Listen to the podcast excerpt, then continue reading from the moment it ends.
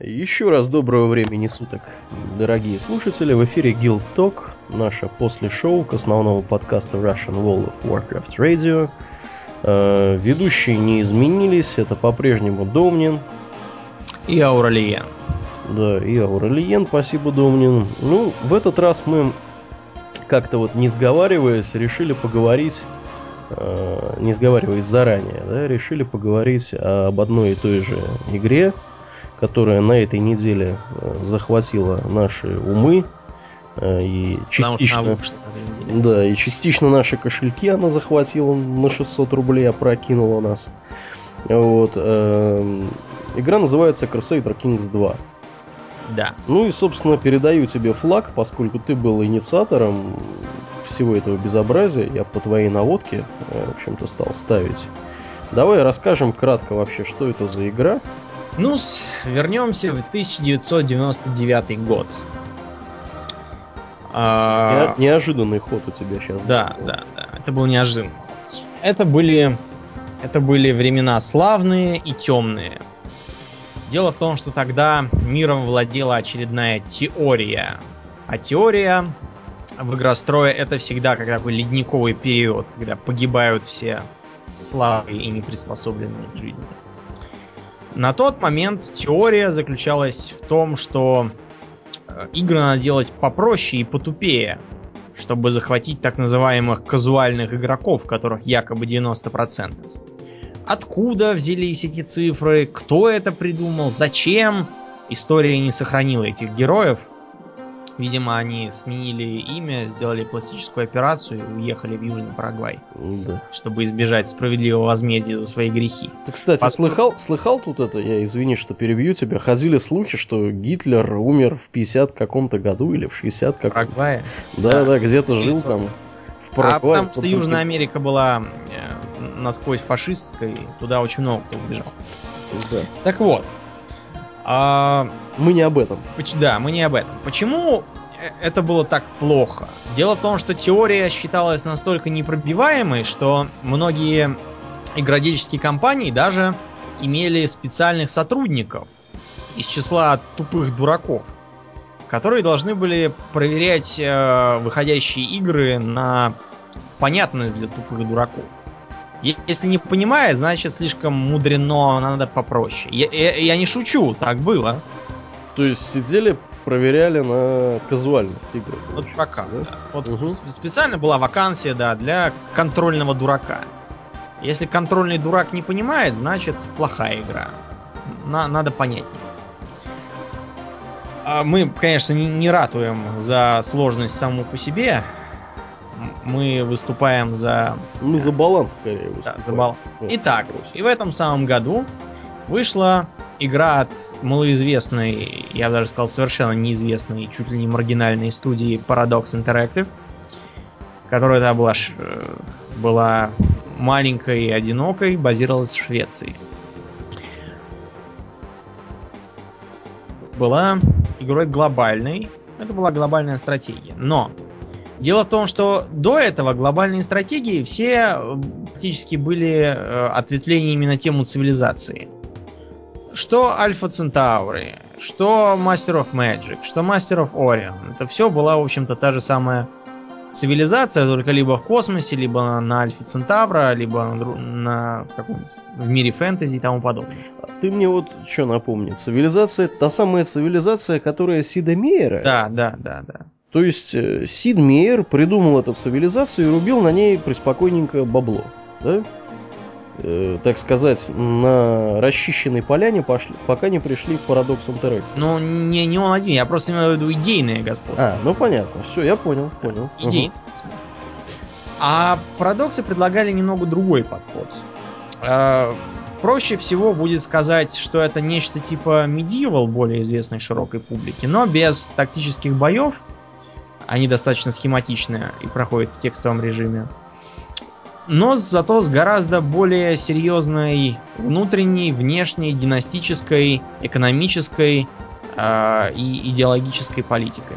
Ну, если кто-то еще не понял, мы говорим об, ид- об играх э, жанра глобальная стратегия. Да, Grand Strategy, то, что называется. Это те самые игры, которые регулярно объявляют вымирающими и исчезающими, просто потому что их никогда не бывает много. Да, ну а мы по-прежнему продолжаем поддерживать их рублем, да. А иногда и другой валютой. И, и другими валютами. Итак, успех был совершенно сногсшибательным. Теория покрылась трещинами и рухнула. Более того, тут же объявилась другая теория о том, что сложность сама по себе является панацеей. Но, к счастью, вышел... Да, девяносто процентов третий... игроков хардкорные игроки. Да, да, да. Это игры да. для них. Да, но у, у маркетологов у них всегда такие тупые примитивные решения. Им всегда кажется, что есть девяносто процентов кого-то, и вот этих кого-то им надо окучивать. Они, видимо, слышали просто один раз где-то про принцип Парето. А, да, когда вот. девяносто процентов. Ну, да. Там восемьдесят двадцать, девяносто десять, а, а примерно одно и то же, да. Да, ну вот они, видимо, так же мыслят. Но, к счастью, неуспешный выход Master of Orion три, который был настолько сложен, что... Игрок был там нужен в основном для нажимания кнопки «Конец хода». А, а все остальное игра делала как-то сама. Вот это круто. И, и играла сама в себя. Мне кажется, если бы ее автоматизировать, то вообще было бы, был бы рекорд Гиннесса. Первые, первые обзоры были на самом деле разгромными. Журналисты писали, что это. Тут, тут не нужен трехмерный ускоритель даже. Тут три рода войск. Тут какая-то двухмерщина и, и, и затхлость, и еще и все такое сложное, все такое заумное. Тут что-то какие-то географические названия, что-то куда-то надо посылать. Контрольный дурак раз за разом возвращает отрицательные результаты теста. Мне кажется, контрольный дурак вообще падает в ужасе и начинается биться да, в конвульсиях. Да, его там от повреждения активов мозга. Да. Но, тем не менее... Успех начался такой, что маленькая нищенькая компания развелась и стала штамповать ответвление и продолжение. Но штамповать это не совсем правильное слово, поскольку э, эти ответвления были ни в коем образе не клонами, не копиями, упаси неба.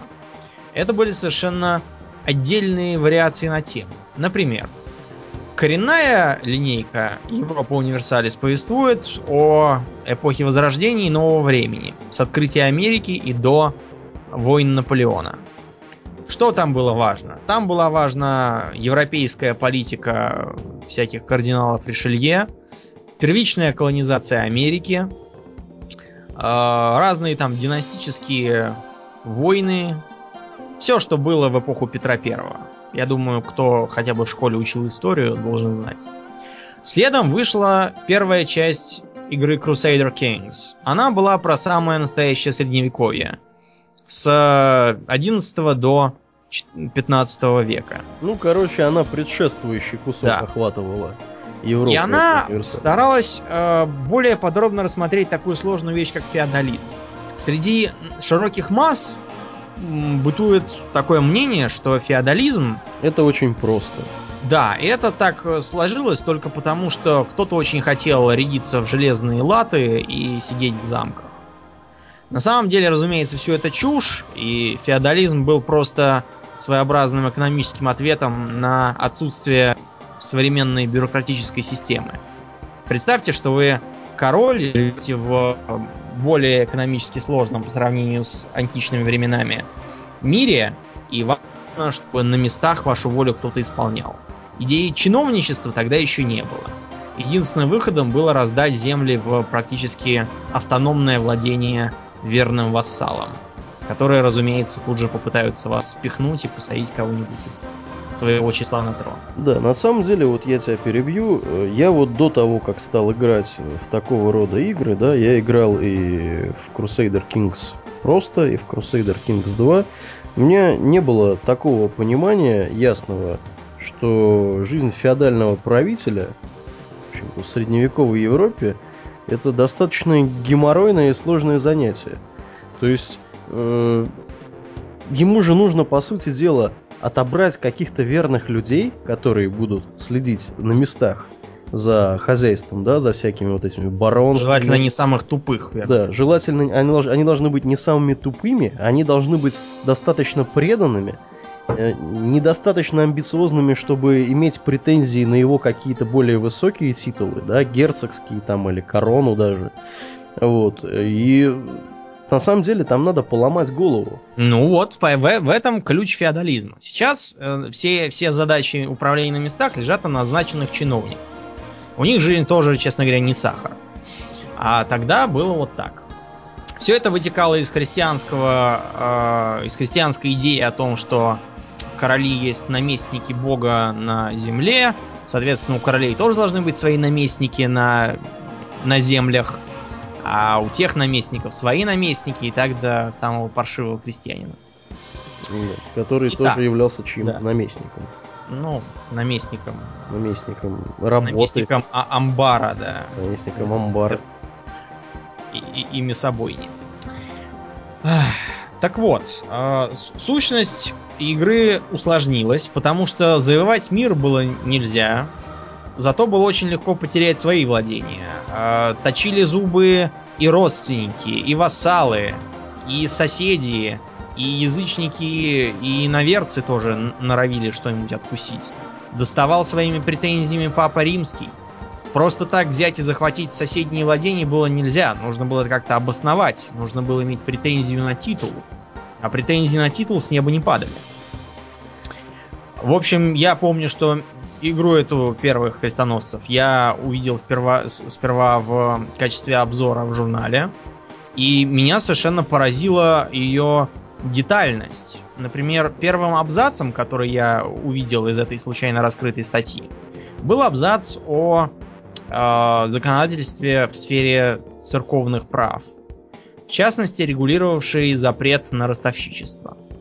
И там упоминалось, что при таких-то законах можно построить ростовщические конторы. При других законах происходит их снос. Но если правитель еврей по национальности, сноса не произойдет в любом случае.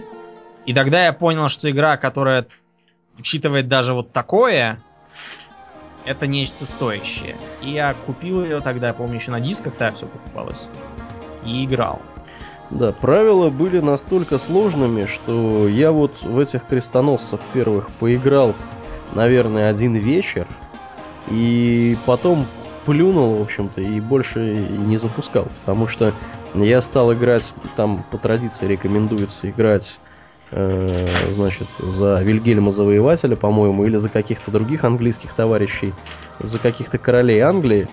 Вот. А у них там в этой Англии творилось такое, что э, просто невозможно было, невозможно было собрать мозг в кучку и понять вообще, что нужно делать. Отнимаешь титул у какого-нибудь вассала, который тобой жутко недоволен, как сразу обижаются все остальные вассалы на тебя. Разумеется, потому вот. что сегодня одного, а завтра всех. Завтра всех, да. Пытаешься кого-нибудь там послать, какого-нибудь шпиона, кого-нибудь там зарезать втихаря. Его находят, и все еще больше, более недовольны. По тогдашним временам это было нечто чудовищное. Как это... Потому что э, вы себе представьте, например, э, вы играете в стратегию, вы посылаете солдатиков, например, там, кого-нибудь убить, а солдатики не хотят туда идти, потому что они считают это гиблым делом. Вот примерно такой же была ситуация с крестоносцами. Это тогда оказалось невероятным... невероятной дерзостью, что, да, что у юнитов персонажи не желают подчиняться. Да, да, да, у юнитов есть свое мнение по каждому вопросу. Да, это, конечно, была дикость. Я вот так вот поколупался, поколупался. Я, по-моему, два раза пытался. Заново пришлось мне переначать, потому что там меня просто затоптали, отобрали у меня все титулы и земли, мои вассалы бывшие. Вот. И я поиграл, поиграл, я плюнул, потому что игра реально была сложная. Очень была сложная, и в ней было достаточно сложно разобраться. Да, плюс тогда был чудовищно кошмарный интерфейс, которым было еле управишься. Во второй части они все преодолели. Следующей линейкой, которая вышла, была Виктория. Это была, как нетрудно догадаться по названию, про викторианскую эпоху игра.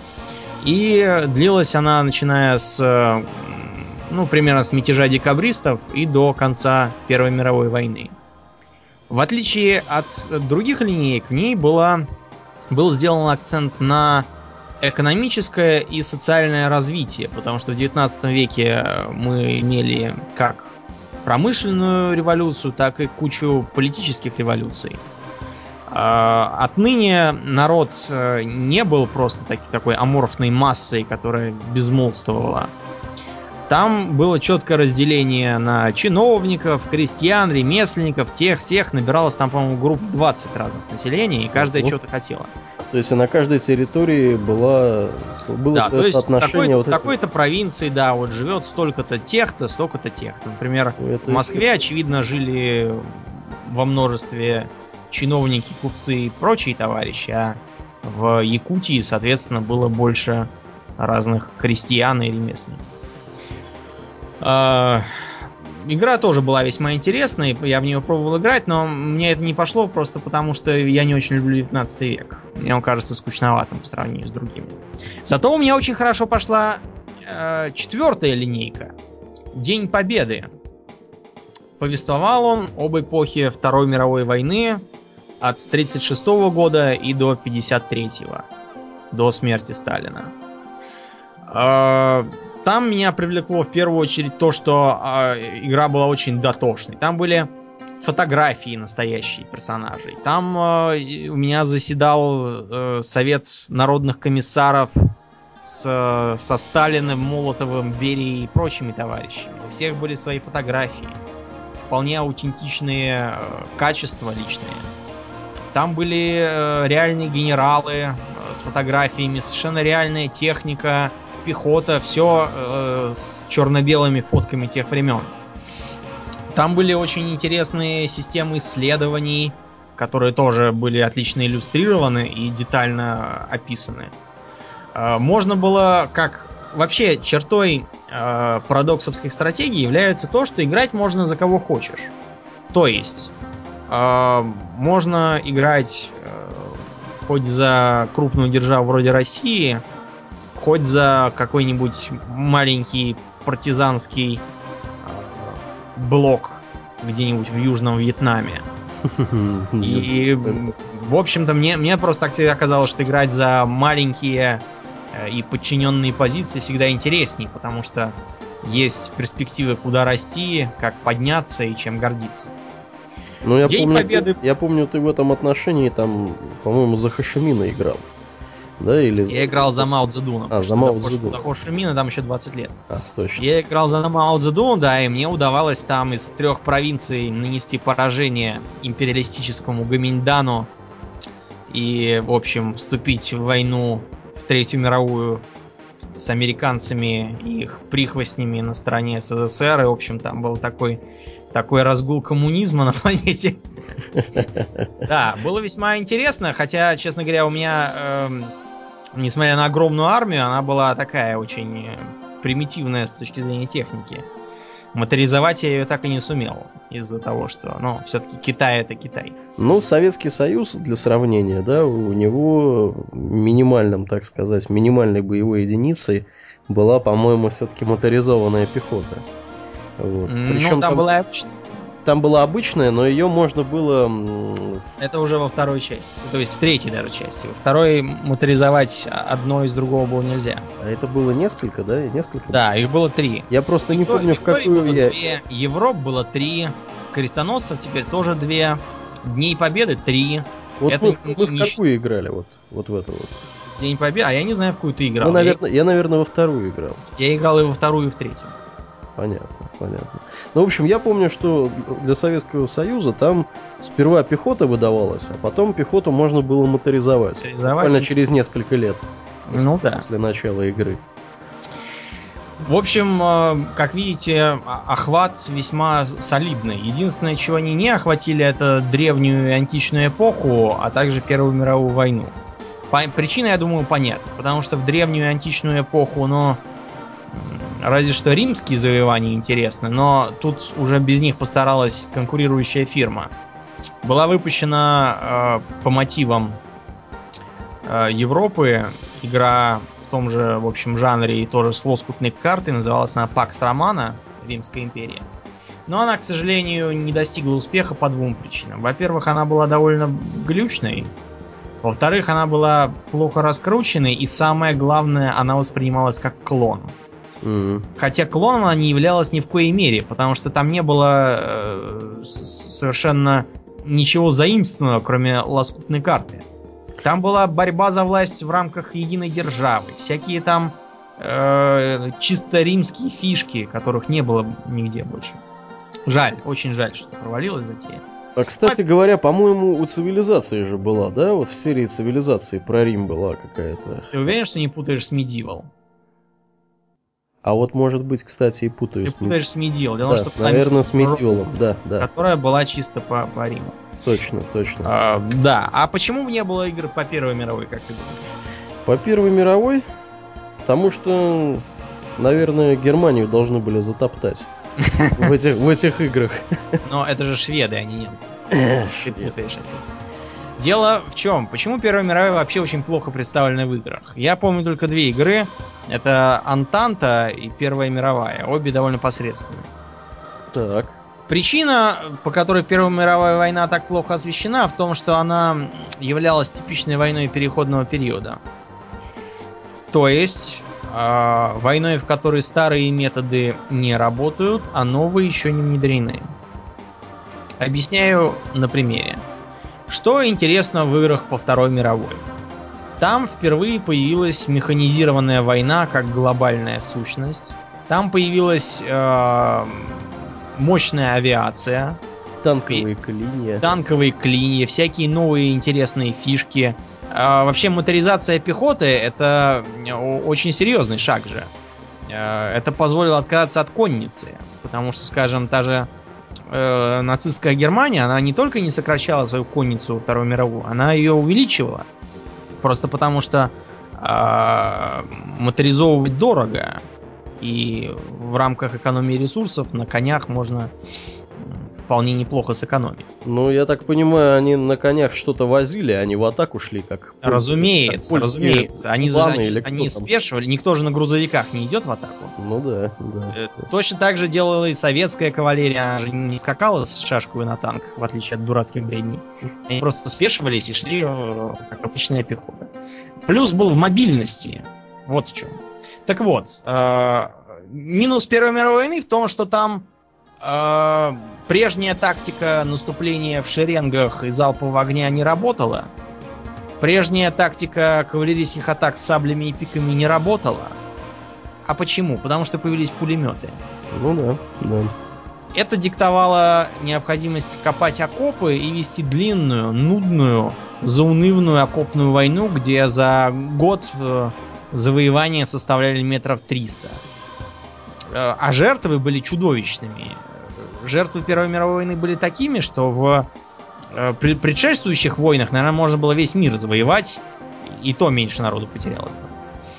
Ну да, а вот это... сам посуди, да, если вот чуваки сидят друг напротив друга в окопах с колючкой, да, посередине. Пулеметами, да. С пулеметами, а танков нету, да, авиации нету, как взламывать? Никак, вот Никак. Пересиживать, надеяться на то, что как-нибудь завалим трупами, там что-нибудь случится. Да. Первая мировая война была войной измора такого. Германия проиграла не потому, что у нее армии были побеждены. У нее ресурсы кончились. У нее, да, и у них в хлеб муку, муку смешивали с опилками, потому что жрать было нечего уже. Притом, кстати, что в стране было довольно много золотовалютных резервов. Просто никто ничего не продавал. Да.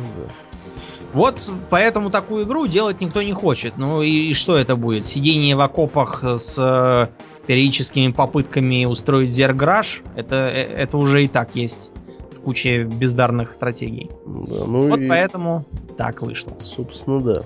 Ну и мы, наконец, подходим к главной теме, к вышедшей э, четырнадцатого, насколько я помню, февраля. По-моему, да. На День всех влюбленных почему-то. Да, приурочили. Приурочили, да. Видимо, да. Чтобы, чтобы многие мальчики позабыли про своих подружек и... А, а это точно четырнадцатого было? Я что-то пытаюсь, пытаюсь припомнить. Да, это было во вторник же. Во да, четырнадцатого. Да, странно. Ну, видимо, это решили в том числе сделать, э, опираясь на традицию выпускать игры в день праздников, когда дарят подарки. А, ну может быть, может быть да. Поэтому. Ну, они как-то, мне кажется, в этом плане... А, ну там же был предзаказ доступен. Да. Да, да, да. С другой стороны, ты учитываешь, что Paradox, она, как могучая неспровергательница теории и традиции... Да, то есть, например, самая первая часть вышла тоже в феврале. Mm-hmm. Да, и, и, и это шло тогда наперекор всем традициям, потому что все выходило либо летом, либо под Новый год. Да, интересно, почему. Итак, так? Вышедшая игра — это Crusader Kings два, Крестоносцы два. Я, ее пока не издавали в России, но мы воспользуемся традицией перевода с первой части оставшейся. Повествует она, как и первая часть, о периоде европейской, ну, я бы даже сказал, средиземноморской, потому что в игре есть еще Северная Африка и земли вплоть до Ирана. Ну да. А, повествует она о временах Средневековья, когда появилась развитая система феодализма и рыцарских армий. То есть с середины одиннадцатого века, с завоевания Вильгельмом-завоевателем, получилась тавтология, да, Британии. Ну, это тысяча шестьдесят шестой год, да, по сути. И да, заканчиваясь на пятнадцатом веке, то есть после того, как закончилась э, Столетняя война и уже произошло фактическое объединение э, Московского государства. Крайне интересная эпоха для Европы, поскольку она изобиловала войнами, интригами, династическими казусами, крестовыми походами и джихадами, разными религиозными расколами, ересями, борьбой православных и католиков, татаро-монгольским нашествием, реконкистой в Испании. В общем, событий было столько, что, честно говоря, не успевали, наверное, летописцы записывать. А если бы тогда был интернет, то, наверное, летописцы вообще бы потребовали деньги за вредность, потому что каждый день записывать, что в какой стране было, где ледовое побоище, а где взятие Рима и покаяние в Коноссе, тогда надо будет не летописи писать, а библиотеку звать. Да уж. Базируется игра на развитии концепции личности.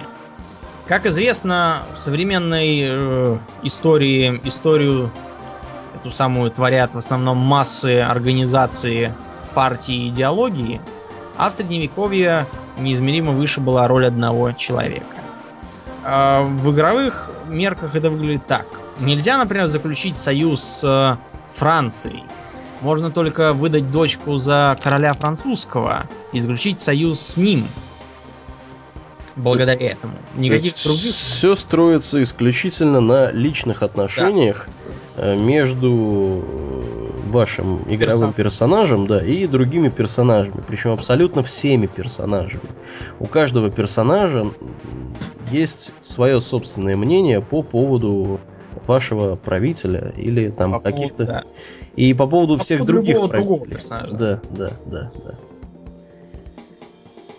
Ну, это довольно сложная личность. На эти самые отношения оказывает влияние очень много разных факторов. То есть Коньяк, мы коньяк, видим... коньяк уже пошел, я чувствую, судя по звукам. Это не коньяк, это красное вино. Мы же про средневековье, мне положено э, сидеть за длинным столом и из кубка попивать. Угу. И кабанью ногу держать в руках. Да, и кабанью ногу, и страдать от подагры, от злоупотребления мясом и вином. Так вот, э, в, э, в средние века э, гораздо более э, сильным фактором международных и межличностных отношений были личные связи и качества. То есть, э, почему, например, рыцари старались друг друга не убивать, а брать в плен? Дело тут не только в меркантильных соображениях, что за труп-то никаких денег не получишь, а вот за пленника можно взять выкуп.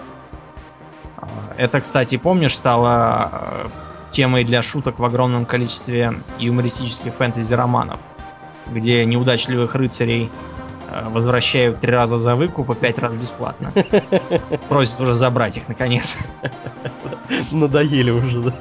Дело было еще и в другом, в том, что рыцари в средние века ощущали себя скорее единой общностью, чем иноплеменниками и членами противостоящих армий. Но это была особая такая социальная группа, причем численно достаточно небольшая. В принципе, ну как, все не знали всех, да, вот, наверное, нельзя так сказать, что все знали всех. Но, по Но все, по крайней мере, друг о друге слышали. Да, все друг о друге слышали, вот, и для репутации было бы не очень хорошо, если бы ты там убивал всех пленных своих, так сказать, товарищей по... Да. То есть границы менялись, сменялись короли, а рыцари все так же сидели в своих замках, все так же говорили в основном по-французски, потому что французский тогда был действительно языком чуть ли не общеевропейским. Поскольку французы завоевали Англию, не будем забывать, кто был Вильгельм-завоеватель, знаменитый английский король Ричард Львиное Сердце по-английски не говорил вообще. Он был француз, потому что всю жизнь... Mm-hmm. А не англичане никакой. И в Англии он вообще бывать не любил. Он все, все больше тусовался во Франции, где он родился, или на Ближнем Востоке, где он воевал. Ну, на острове, наверное, действительно было довольно уныло. Да, он туда приезжал только за деньгами. Посадил, например, в тюрьму всех друзей своего отца и выпустил их только за выкуп. Кстати говоря, в игре это все тоже можно. Правда, правда, я не, не уверен, что вас после этого будут так же любить, как Ричарда Первого. Нормально. В игре, в принципе, можно тоже играть практически за любого персонажа, кроме совсем безземельных, мне кажется. То есть вы можете быть заштатным графом, а можете... выбрать для начала игры императора Священной Римской империи. Единственное исключение, нельзя играть за не христиан и нельзя играть за папу римского, потому что все-таки слишком жирно будет. Я, правда, уверен, что скоро выйдет какой-нибудь неофициальный мод, который разблокирует игру за не христиан, поскольку их там очень много. Э, очень много и суннитов, и шиитов, и разнообразных э, язычников из Прибалтики, и финно-угорских племен. У них тоже есть свои интересные плюсы. Тоже есть свои э, иерархии, религиозные лидеры, цели, задачи и вкусы. Что вообще является целью игры? Ну, тут достаточно все просто, да. Во время правления каждого из правителей, которые будут сменяться по мере того, как они там будут умирать под вашим руководством, либо от старости, либо в бою, либо еще как-то, вот, каждый правитель генерирует определенное количество, ну как это у них очков. Там называется, да, очков, типа очков какой-то чести, там, я не знаю. Я забыл, как оно... Победных очков, ну не важно. Ну да, не суть важно. Они присутствуют практически в любой парадоксовской игре, и э, рассчитывается победа обычно из них. Вот, и мериться предлагается, собственно, именно вот этими вот очками, которые нужно до конца игры насобирать как можно больше. При этом э, в игре есть список самых известных, ну и, и неизвестных. Я, например, половина из них даже, даже не слышал никогда. Европейских династий. Начиная от таких знаменитых, как вельфы, и кончая простецкими князьями Женевы. Они все описаны в игре, и после того, как вы закончите, вам говорят: вы заработали столько-то очков, и с этим счетом вы сумели достигнуть результата династии такой-то, которая сделала то-то и то-то в таких-то годах. Вообще, образовательный момент, кстати, в этой игре очень силен. Очень силен он еще и потому, что для каждого более или менее известного правителя, ну, для стартовых правителей, мне кажется, практически для всех, да, доступна такая информация. Вот для каждого известного правителя, для пап, для византийских вот этих вот товарищей, да, императоров, э, есть возможность прямо в игре нажать на кнопочку информации, и игра свернется и откроется Википедия, в которой, правда, англоязычная пока что, да, вот в, том, в той версии, которая у нас есть. Э, можно в Википедии почитать, что это был за человек, как он жил, чего он делал, чем был знаменит и так далее. Вот. И игра, помимо того, что дает представление о том, как вообще все это было устроено, да, и как управлял феодальный правитель своим э, доменом, э, игра еще позволяет узнать что-то новое о каких-то реальных исторических персонажах. Я тебе скажу больше. Вот, например, э, какая у нас династия правит в России?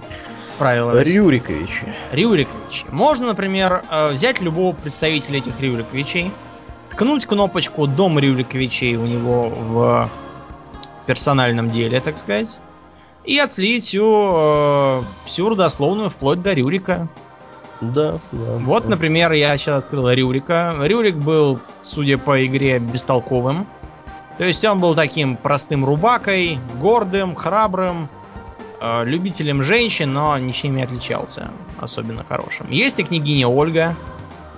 Княгиня Ольга весьма, весьма высоко оценивается в игре. Э, ей дано звание серого кардинала, и вообще э, она... Да, кстати, отмечено, что она приняла христианство. А вот ее сын Святослав, который был язычник и военный гений. То есть э, игра весьма дотошна. Я, правда, не уверен насчет портретного сходства. Ну, портретное сходство, я так понял, что оно для ключевых только персонажей, да, имеет место, потому что... Но, если ты заметил, портретное сходство сильно влияет на потомство персонажей. То есть... Э... Как правило, внешность потомка рассчитывается как средняя между внешностью папы и мамы. Ну да, у тебя, например, я помню, ты рассказывал. Да, у меня, у меня просто... Я женил своего князя Ростовского на абиссинской принцессе. Разумеется, она была африканка. И поэтому у меня где-то два поколения русских царей были такими, как... араб Петра Великого примерно. Было на самом деле очень забавно. При этом они еще и э, отказывались носить шапку Мономаха и носили исключительно какую-то чулму с бусами. Да. Ну, я думаю, как вы уже догадались, дорогие друзья, мы, в общем-то, решили не заморачиваться по поводу всяких рекомендуемых шведами из Парадокса Вильгельмов-завоевателей. Но на самом деле шведы рекомендуют не Скандачка, они рекомендовали ярких личностей. Короля Польши Болеслава Храброго, герцога Богемского, который тогда очень, очень серьезную вел борьбу с, со своими собственными братьями за власть. Вильгельма-завоевателя, а также его противника короля Гарольда, наоборот, отбивавшегося в Англии. Ну да, ну... Мы не стали за них играть, нам оказалось интересно, показалось и оказалось, наверное, интересно, более интересным играть за русских князей. Ты, я так понимаю, объединял всех под флагом Москвы. Да, я довольно быстро создал княжество Московское, сменил название государства на него и стал всех объединять, пока ну... не, не объявил себя. А я, соответственно, а я, соответственно, хотел восстановить историческую справедливость и сделать так, чтобы все объединились под флагом Твери.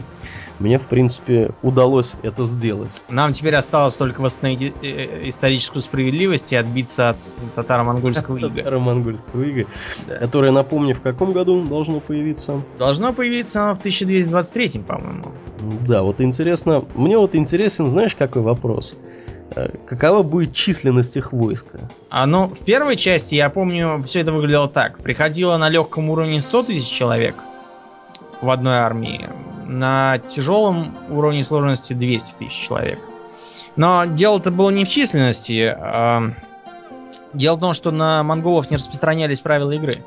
Угу. Ну, видишь понятно ли, в чем дело? Ты, может быть, заметил, что у каждой провинции есть определенный предел...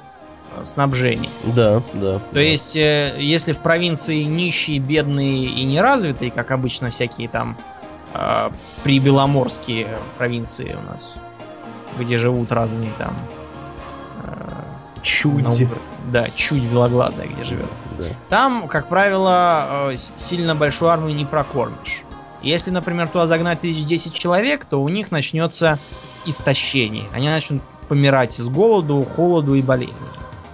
А вот на монголов такое не действовало. Несмотря на то, что стотысячная армия — это чудовищное количество, которое не может прокормить ни одна провинция в игре. И, честно говоря, очень хорошей, развитой и богатой считается провинция, которая может прокормить двадцать тысяч человек. Таких еще поискать надо. А на монголов это не действовало. Они двигались огромными армиями, никому не давали пощады, и бороться с ними было очень трудно. Ну, э, что можно сказать, да, с точки зрения реальной истории? Полный бред, конечно же. Как монголы могут двигаться через болото, леса на своих конях? Никак. Ни, никак абсолютно. Поэтому они, они Новгород же не завоевывали, потому что далеко на север, холодно, нечего жрать. Да, да, да. Новгород Мон... же всю жизнь монголов, импортировал зерно. Монголов вообще тут как-то они демонизируют, да, то есть говорят, что вот эти ребята, значит, они сейчас приедут, все тут захватят. На Но самом... мы пока еще не видели, как да, они демонизируют да. их в этой части. Да, да, да, будет интересно поглядеть. В принципе, да, настоящие монголы реальные, они не занимались всеми этими делами. Они даже не заморачивались по поводу обращения кого-либо в свою веру. Они были абсолютно нейтральны, да, вот в отношении да, там, их интересовали христиан. Только деньги. Их интересовали, да, примитивно только денежки. Вот. Пока, до тех пор, пока русские князья, которых э, поодиночке там, да, принудили платить им дань, э, платили эту дань, в общем-то, ничего не происходило плохого, все было замечательно, вот, никто никого не трогал, все было замечательно хорошо. Вот. Как только дань переставали платить, монголы собирали армию и ехали разбираться, в чем там, значит. При этом обратите внимание, что в игре это, кстати, тоже очень хорошо отражено, и если в нее поиграть, начинаешь лучше понимать реальную историю. К примеру, вот когда князь Василий Темный московский отказался платить дань, э, татары взяли его в плен, но они же там его не казнили, правильно? Они ну, его да. отправили обратно, взяв с него обещание платить дальше. Под Почему? Честное, под честное слово отпустили. А мне. Потому что, ну, казнят они его дальше-то что? Да. Денег у них от этого не прибавится. В Москве начнется возня, борьба. И никаких денег ты оттуда не увидишь еще очень долго. Да, этого мужика они знают. Да, и л- лучше его чуток пугнуть и отправить обратно. Да. И Р... все будет хорошо и чисто. Работать точно так же построенный. Гораздо проще, да, чем с каким-то непонятным кем. Вот, еще неизвестно, когда его там выберут. Там не хуже ли, да. Да, и чем это все закончится. Вот, так что да, да, монголы, они Теперь, были да. такие. Перейдем к качественным отличиям от второй части и вообще от нового веяния. Дело в том, что некоторое время назад Paradox Interactive, как издатель, выпустила игру Сингоку, сделанную какими-то непонятными мне энтузиастами, я не помню их название. Игра эта предлагала, как нетрудно понять из названия, поиграть в Японию времен Сенгоку Дзидай, то есть э, войны между даймё. И хотя сама игра по себе была очень несбалансированной и довольно скучной из-за этого, э, там была такая важная вещь, как заговоры. Что это, соответственно, так сказать, за средневековый двор, если при нем нет никаких заговоров и интриг? Это какой-то странный двор. Так вот, механизм заговоров перенесен был в том числе и в крестоносцев. Мне лично показалось, что за Сингоку они согласились выпускать только для того, чтобы э, спереть вот эту идею. Потому что больше ничего интересного там не было. Как это все выглядит? Предположим, э, вы князь какой-нибудь там новгородский, э, овдовели. У вас осталось э, двое сыновей несовершеннолетних. Но вы еще человек молодой, и без жены вам как-то нехорошо. Вы решаете жениться на какой-нибудь княгине, которая как раз тоже овдовела, и таким образом прибрать к рукам ее титул. Княгиня дает свое согласие, у вас с ней тоже появляются сыновья и дочери. Жизнь прекрасна. Вы рассчитываете, что старшему сыну, который уже практически достиг совершеннолетия, перейдут сразу и ваши титулы, и ее. Таким образом будут объединены два княжества. Как вдруг ваш старший сын погибает. При загадочных обстоятельствах. Да. И э, учитывая, что все остальные ваши дети от первой жены девочки, наследником становится сын от второй жены. Э, никому не кажется подозрительным эта смерть старшего сына? Да, мне лично кажется. Да. Все очень просто. Вторая жена составила заговор, они это постоянно делают, я с таким сталкивался уже не раз. Привлекла некоторых э, союзников из числа ваших придворных, по разным причинам не заинтересованных в э, наследовании вашего сына от первой жены. И они его убили. Могло быть по-другому. Например, у меня не раз э, мой главный соглядатай докладывал, что жена плетет заговор с целью убийства. Ее поддерживают такие-то, такие-то и такие-то бояре. И дальше я мог либо попробовать их всех схватить и бросить в тюрьму, либо мог просто потребовать от них прекратить этот процесс. И они могли согласиться, могли и ослушаться, могли восстать против меня в открытую, поняв, что я уже про них все знаю. Так что в норме любой сколь-нибудь значимый двор в вторых крестоносцах кипит от интриг. Кто-то как, кого-то хочет зарезать. Вассалы собираются в кучки и обсуждают, как бы понизить полномочия короля и, соответственно, повысить их вольности. Епископы плетут заговоры против тех королей, которые учредили э, неподчиненную папе процедуру назначения этих самых епископов. Э, вторые, третьи, четвертые сыновья соединяются и норовят как-нибудь избавиться от старшего сына. Ну да, да, да. И ну, так далее. Я вот из собственного опыта, да, расскажу, значит, пару баек. В частности, тут у меня был случай, когда товарищи из Торжка э, попросили меня поучаствовать в backup your plan, да, да. Участвовать, поддержать заговор. Поддержать, да, поддержать заговор против новгородского кня... князя. Ну, там на самом деле княгиня была, но это не важно. Вот, э, в части установления выборной, значит, монархии. Elective Monarchy, или как там mm-hmm. называется. Ну, в общем, там, там есть разные способы престольного наследия. Все они, разумеется, основаны на совершенно реальных, э, реальных э, прототипах, которые были описаны в разных там средневековых документах. В том числе вот есть такая, да, выборная монархия, когда из числа наиболее серьезных вассалов выбирается э, сюзерен. Так было, например, в Византийской империи. Да. Так ну, было в Священной Римской империи. Да, ну и вот, соответственно, под этим поводом, под этим предлогом я вторгся, когда начался бунт такой, ну не бунт, там такая небольшая революция у них была, я поддержал ее, вторгся войсками, и Торжок в итоге отделился, как я понял, от... Да, от... у меня было то же Могу... самое, тоже со Смоленском. Я помог отделиться Смоленску, после чего Смоленск с удовольствием перешел под мою высокую руку. Вот, такие вот дела. Ну и причем я должен заметить, что когда у государства... Ну, надо на самом деле немножко рассказать о том, как это все устроено, да? Давай. Есть, э, помимо вашего персонажа, да, есть еще э, так называемый двор и есть совет. Вот в этом совете заседают пять специалистов, которые... хороши в определенной какой-то вот деятельности. Да. Это либо, значит, деятельность религиозная, которая отвечает за смену веры, да, в определенных провинциях или еще что-то в таком духе. Вот. Есть товарищ, который управляет, значит, казной, есть товарищ, который отвечает за войска, есть товарищ, который отвечает в том числе за вот всякие такие вот... Заговоры. Заговоры и контрразведку. Кстати говоря, товарищ, отвечающий за заговоры, ваше единственное уязвимое место. Потому что, если он решит вас убить, предупредить об этом вас будет некому. Да, поэтому, в общем-то, необходимо назначать на его позицию абсолютно лояльного человека. И желательно с высоким Без уровнем... претензий, да. С, с высоким уровнем, так сказать... Интриганства. Интриганства. У меня вот, в частности, э, у персонажа, который сейчас, которым я сейчас играю, это жена. Причем да, она... да. Я думаю, что хотел сказать. Идеальный вариант — это жена. Потому что она...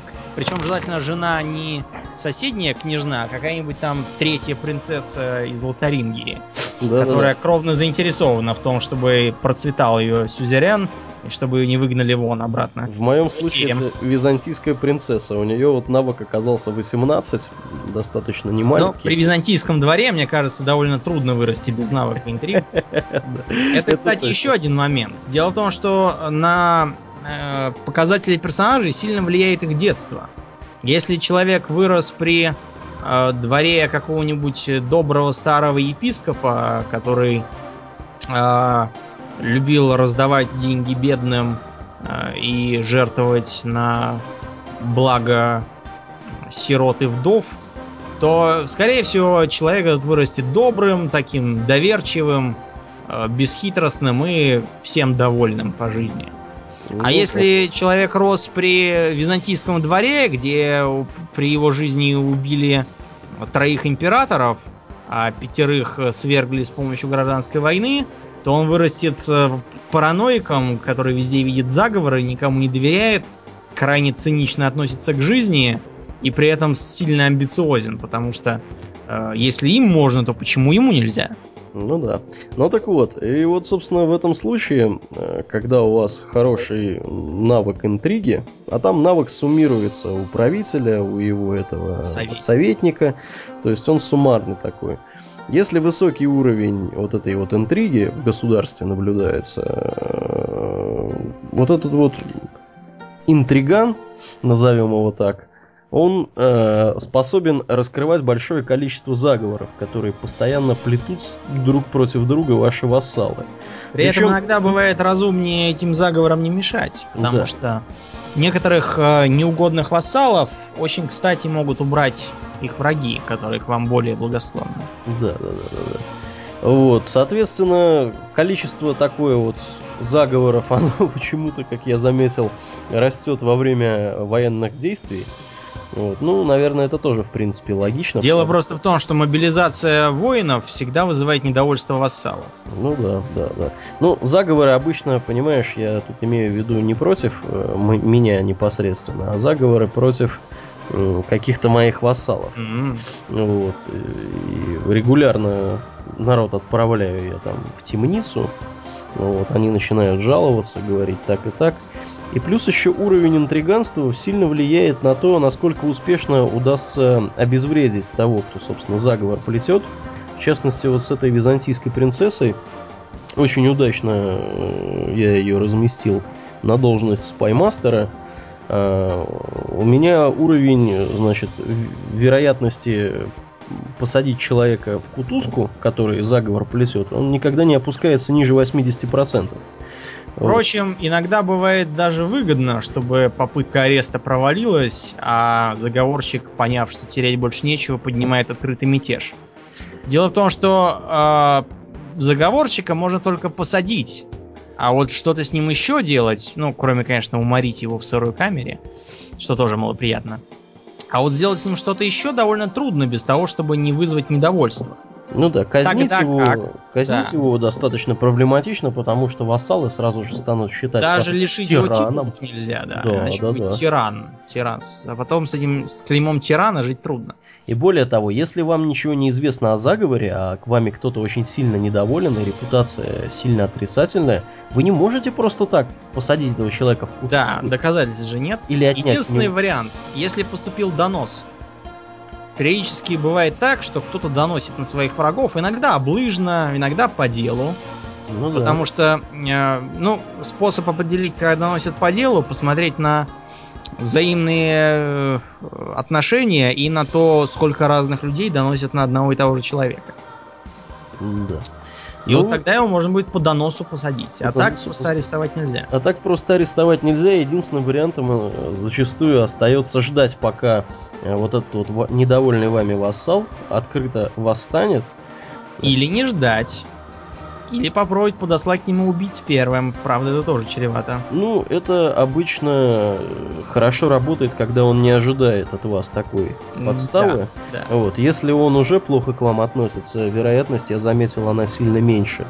То есть вероятность того, что вашего шпиона поймают, убийцу, вот, она выше, сильно выше, чем вероятность успешного, так сказать, завершения операции. Вот, ну, собственно, про что я рассказывал? Я рассказывал про то, что есть вот пять таких вот товарищей. Mm-hmm. Их можно отправлять с разными заданиями, значит, в конкретные земли. Я частенько, например, своего советника отправляю в какие-нибудь соседние земли для того, чтобы он фабриковал претензии на титул, который к этой земле относится. Здесь надо пояснить, что любая конкретная территория, да, вся игровая карта, она делится на баронство, скажем так. Вот, э, то есть каждая конкретная область, например, вот Тверь, да, Москва, это каунти у них называется. Графство. Каунти. Графство. А, каунти, да, каунти это графство. Вот. Соответственно, есть еще герцогство, и выше всего этого дела только король. А император там есть? Есть, есть два императора. Священный римский, а, а есть византийский, да. Понятно.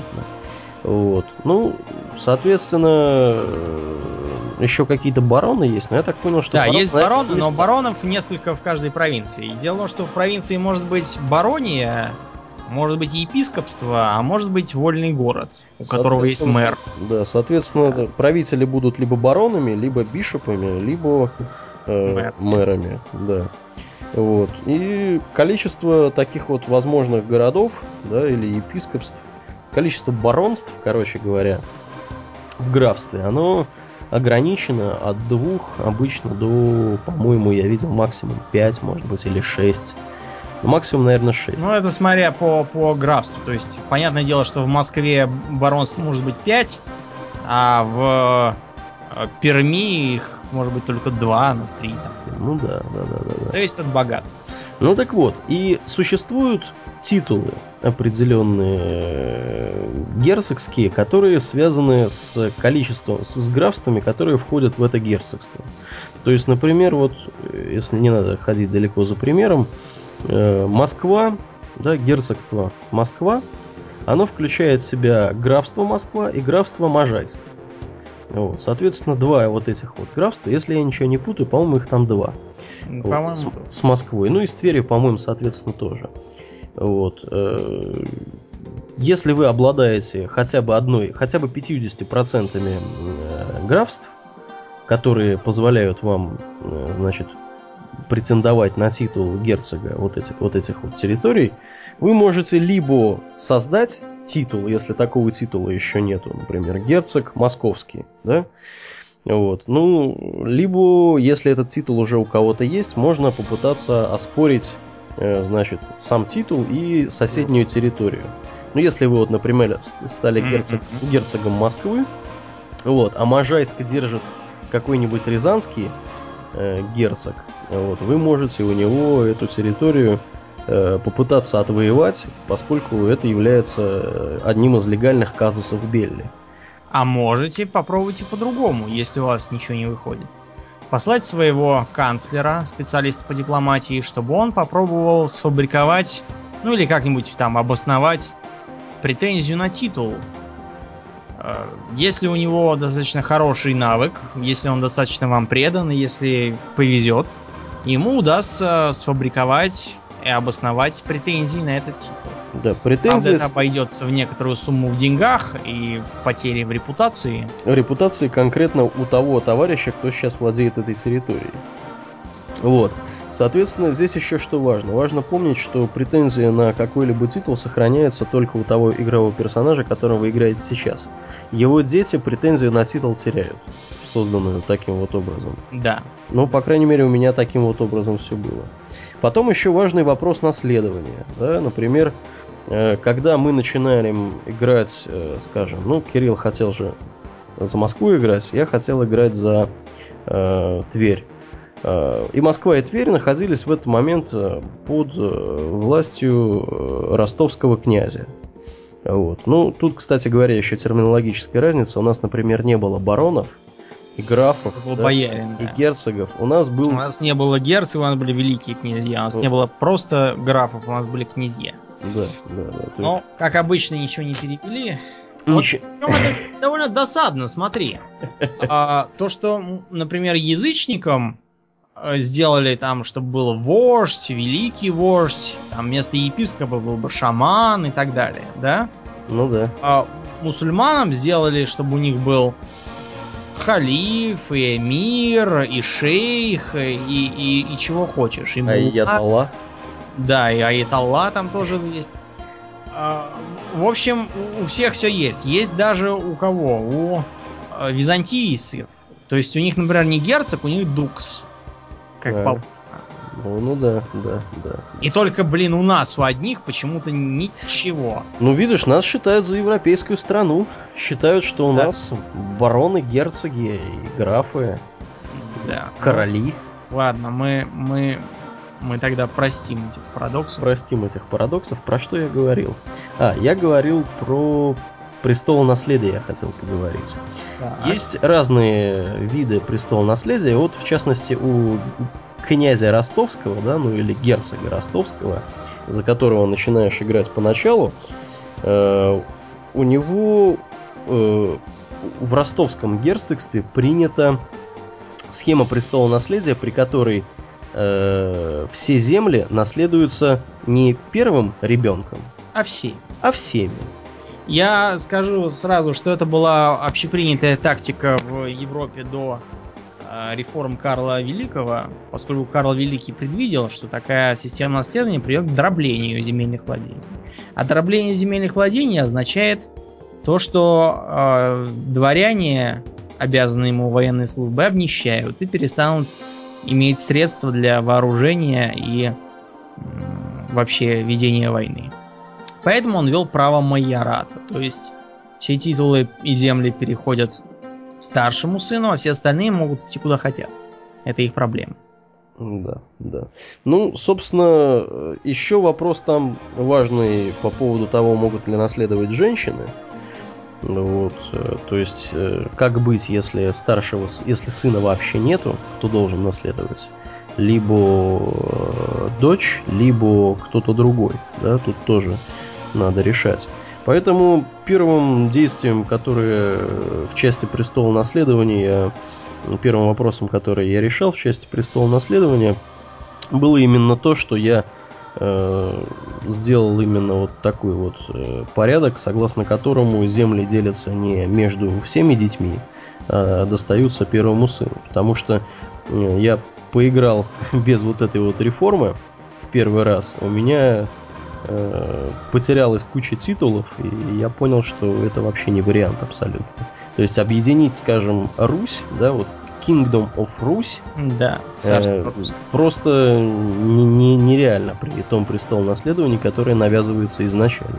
Ну, поэтому-то оно и не было объединено до того, как пришел Иван Грозный и сказал, что вольны мы были своих холопов жаловать, а вольны казнить.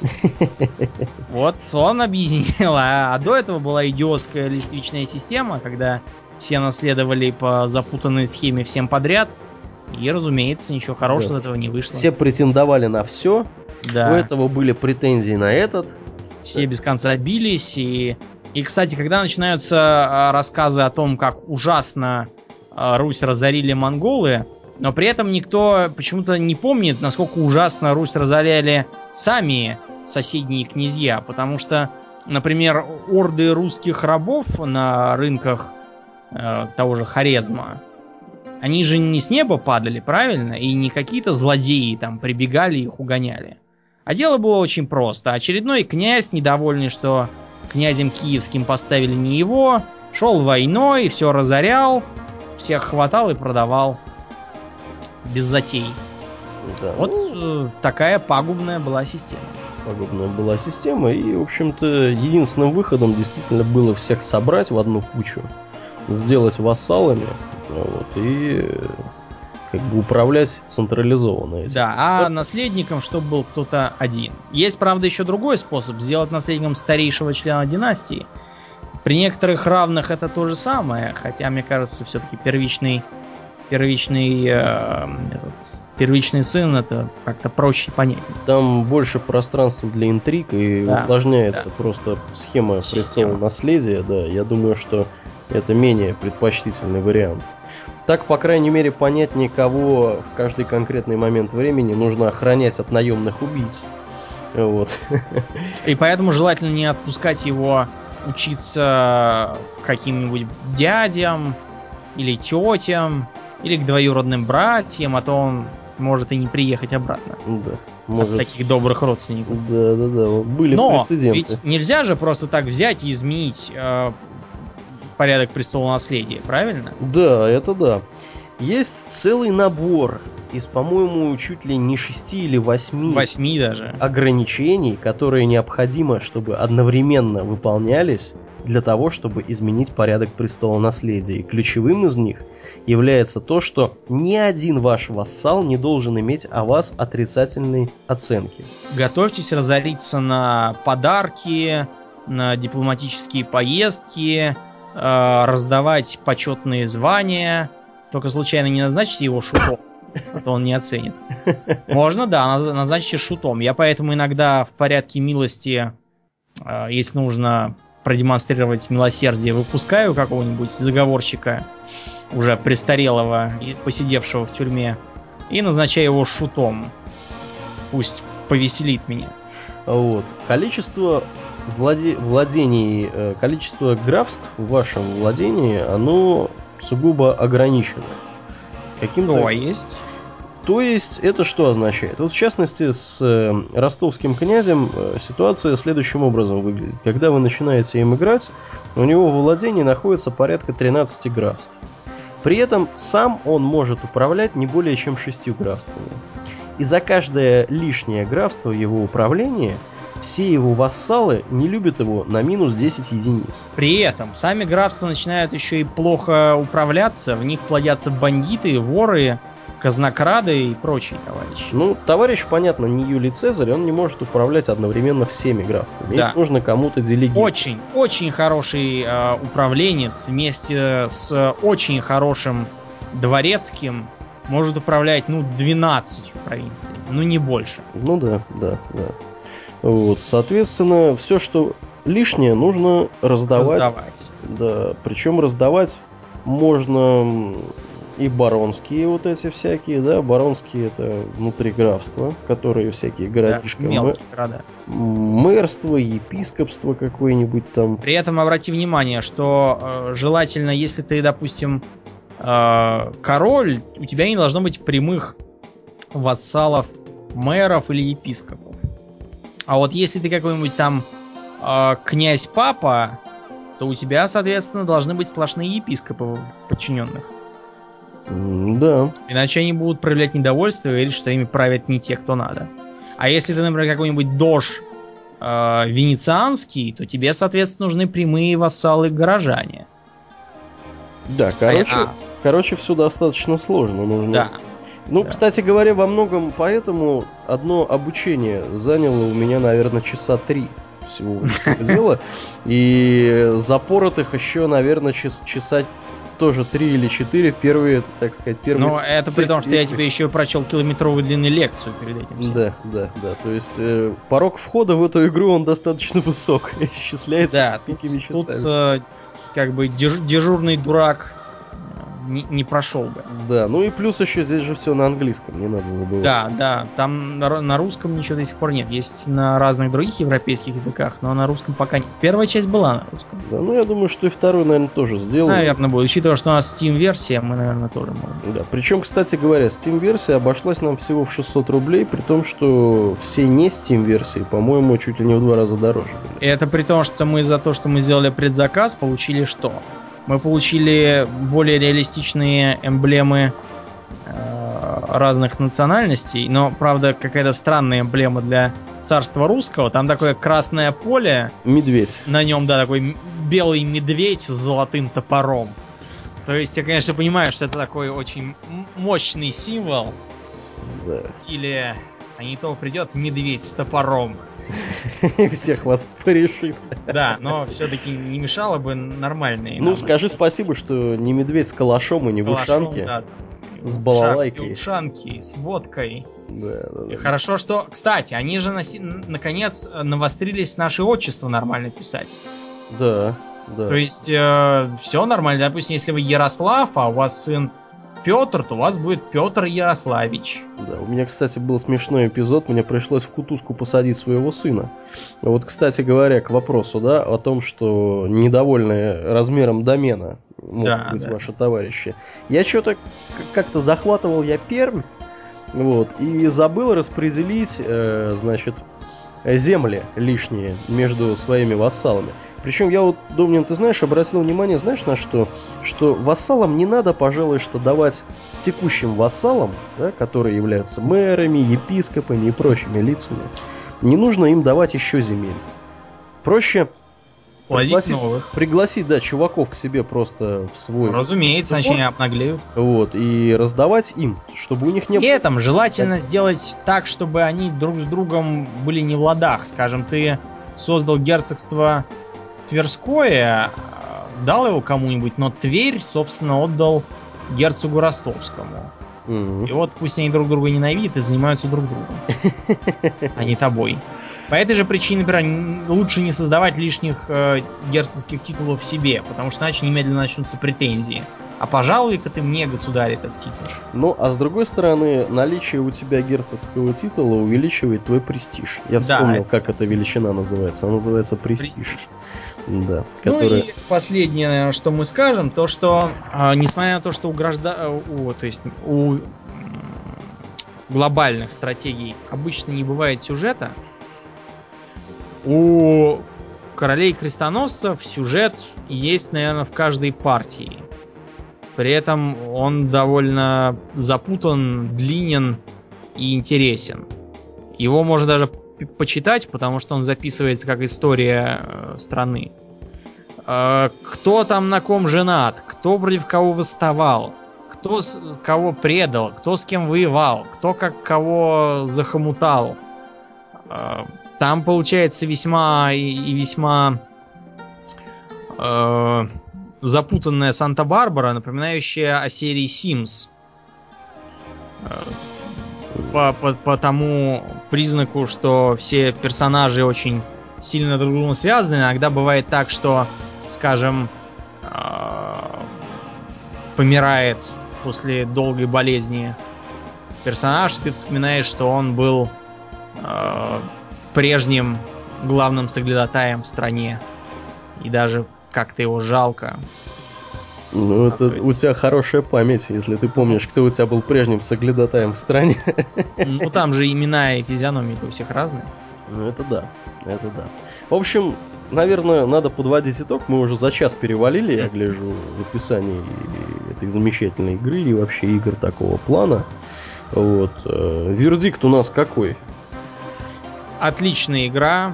Да. Всем любителям планировать и вообще играть в сколь-нибудь сложные стратегии, а также в некоторым даже фанатам Sims мы это посоветуем. Ну, тем, кто не домик новой кухонной плитой любил сервировать, а строить отношения с соседями и семейством.